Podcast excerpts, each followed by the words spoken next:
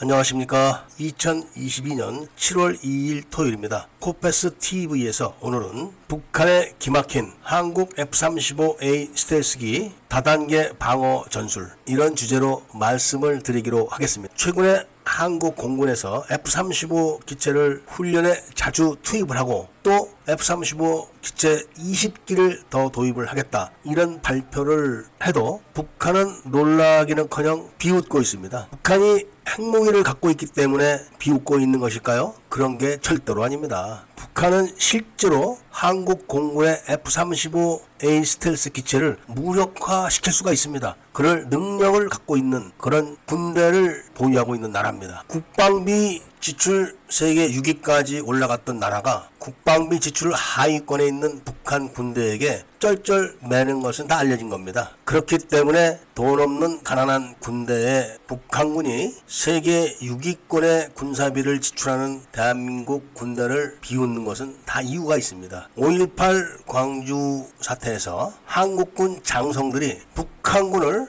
한국군 군복을 입혀가지고 부대를 편제해가지고 한국 계엄군을 공격하기도 했었습니다. 이게 있을 수가 있는 일입니까? 그런데 그런 일이 실제로 벌어져서 그때 북 한군이 한국군 옷을 입고 한국군을 공격하다가 한국군 총에 맞아서 전사한 그 사람의 시신이 동작동에 없는 것을 국방부에 문의를 했었는데 국방부 육군정보국에는 그런 정보가 부존재하다 이렇게 답변을 했습니다. 당연히 정보가 있을 리가 없죠. 전투교육사령부에서 북한군을 별도로 36명에게 한국군 M16 소총, 수류탄, 대검을 착용시켜서 운영을 했던 부대인데 그것이 육군 정보국 기록에 있을 리가 없죠. 그 한 명이 특전사 총에 맞아서 죽으면서 7명이 생포됐는데 그 기록도 당연히 없죠. 그들을 생포하고 사살을 했던 특전사 대원들이 동작동 국립묘지에서 해마다 참배를 하면서 자신들이 사살했던 두 명의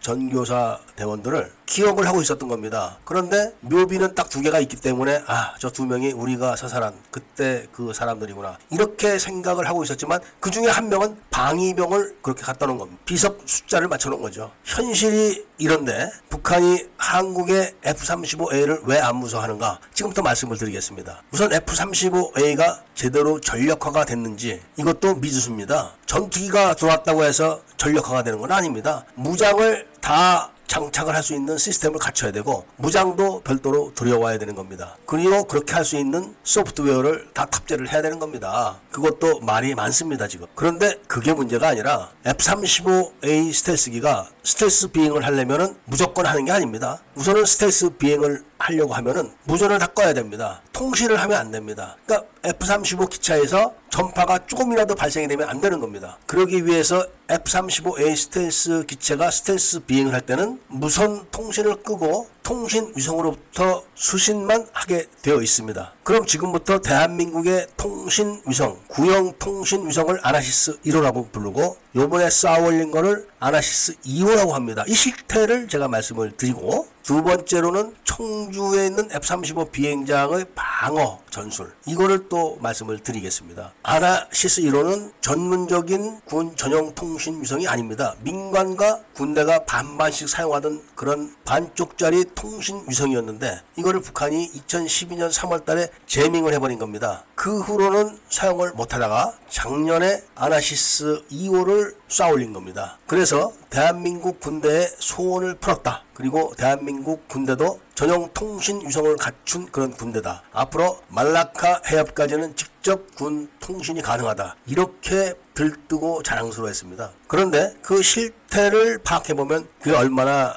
허황된 얘기인지 알 수가 있습니다. 위성을 쏘아 올리면 그 위성을 통제하는 지상 기지국이 있고 그 지상 기지국에는 그 통신을 조절하는 단말기가 있습니다. 지금 우리가 쏘아 올린 누리호 이 위성을 지금 오늘 삽출했고 이런 기능을 할 수 있도록 하는 것이 바로 누리호 지상 기지국에 있는 조절 단말기입니다. 그런데 대한민국 군대가 그렇게 환호성을 질렀던 아나시스 2호의 조절 단말기는 없습니다. 그러니까 청주회 장군들이 그거를 싹 빼놓은 겁니다. 5천억이 넘는 통신 위성을 발사하면서 불과 몇십억짜리 조절 단말기를 준비를 안 해놓은 겁니다. 그럼 뭘로 통신 위성을 지금 통제를 하고 있느냐? 바로 아나시스 1호를 통제했던 구형 단말기로 신형통신 위성을 통제를 하고 있는 겁니다. 당연히 구형 단말기로 신형통신 위성을 다 기능을 하도록 할 수는 없습니다. 일부만 하고 있는 겁니다, 현재. 그런데 문제는 구형 통신 위성 조절 단말기의 전파, 주파수 이런 것들이 이미 북한이 다 파악을 해가지고 제명을 했던 그 사항을 지금 그대로 되풀이하고 있는 겁니다. 그러니까 구형 단말기 가지고는 F-35 전투기와 통신을 할 수 있는 그런 조절을 할 수가 없는 것은 뻔하겠죠. 그러니까 북한이 콧방귀를 끼는 겁니다. 그리고 또 국민을 속이기 위해서 F-35 20기를 더 도입을 한다. 하면 뭐합니까? 그런데 북한은 마음만 먹으면은 청주 F-35 기지를 잿더미로 만들 수 있습니다. 왜냐하면 북한은 400mm,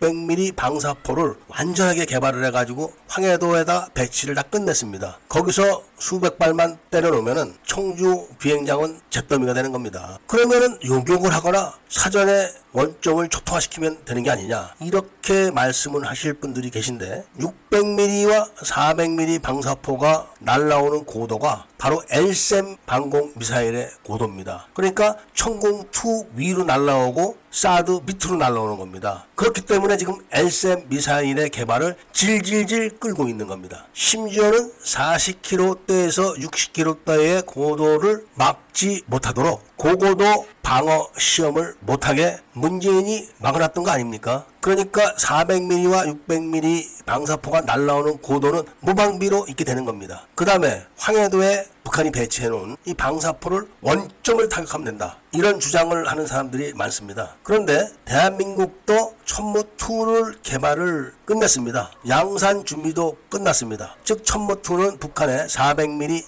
600mm 방사포와 똑같은 규격으로 개발을 해놓은 겁니다. 그런데 갑자기 양산을 하려고 했는데 공장에 불이 났다고 해서 양산 계획을 미뤘습니다. 이제 시간이 흘러서 양산을 해야 될 그런 준비가 다 끝났습니다. 그런데 또 갑자기 천무 2는 이게 효율이 낮고 가격이 비싸고 어쩌고 저쩌고 핑계를 대면서 천무 1의 사거리를 늘리는 계획을 발표했습니다. 그러니까 천무 2 400mm, 600mm 방사포는 비싸고 효율이 낮아서 생산을 안 하겠다 이 얘기죠. 그리고 천무 1, 이 사거리 80km짜리를 200km 이상으로 늘리겠다 이 얘기입니다. 이것은 또 북한의 400mm, 600mm 방사포에 대한 원점 타격을 포기한다 이런 이야기입니다. 그렇기 때문에 북한은 언제든지 청주 F-35 기지를 초토화를 시킬 수가 있고 설사 그렇지 않다고 해도 F-35A가 스텔스 작전을 할 수 없다는 것을 잘 알고 있는 겁니다. 스텔스 상태가 아닌 상태로 작전을 하면은 북한은 이를 격추를 시키려고 이미 L-SAM급 방공 미사일을 한국보다 늦게 시작해서 한국보다 먼저 개발을 끝내고 지금 배치가 다 끝난 겁니다. 돈도 없는 거지 나라에서 USB를 통해서 돈을 전달받아가지고 그런 준비를 다 끝낸 겁니다. 북한은. 그러면서 한국은 F-5A 전투기와 F-4 팬텀기를 2035년까지 유지를 한다는 겁니다. 기막힌 이야기를 전해드리면서 오늘 이야기를 마치고자 합니다. 회원 가입을 해주시고 구독과 좋아요, 알림 설정을 부탁드리면서 이야기를 들어주셔서 감사드립니다.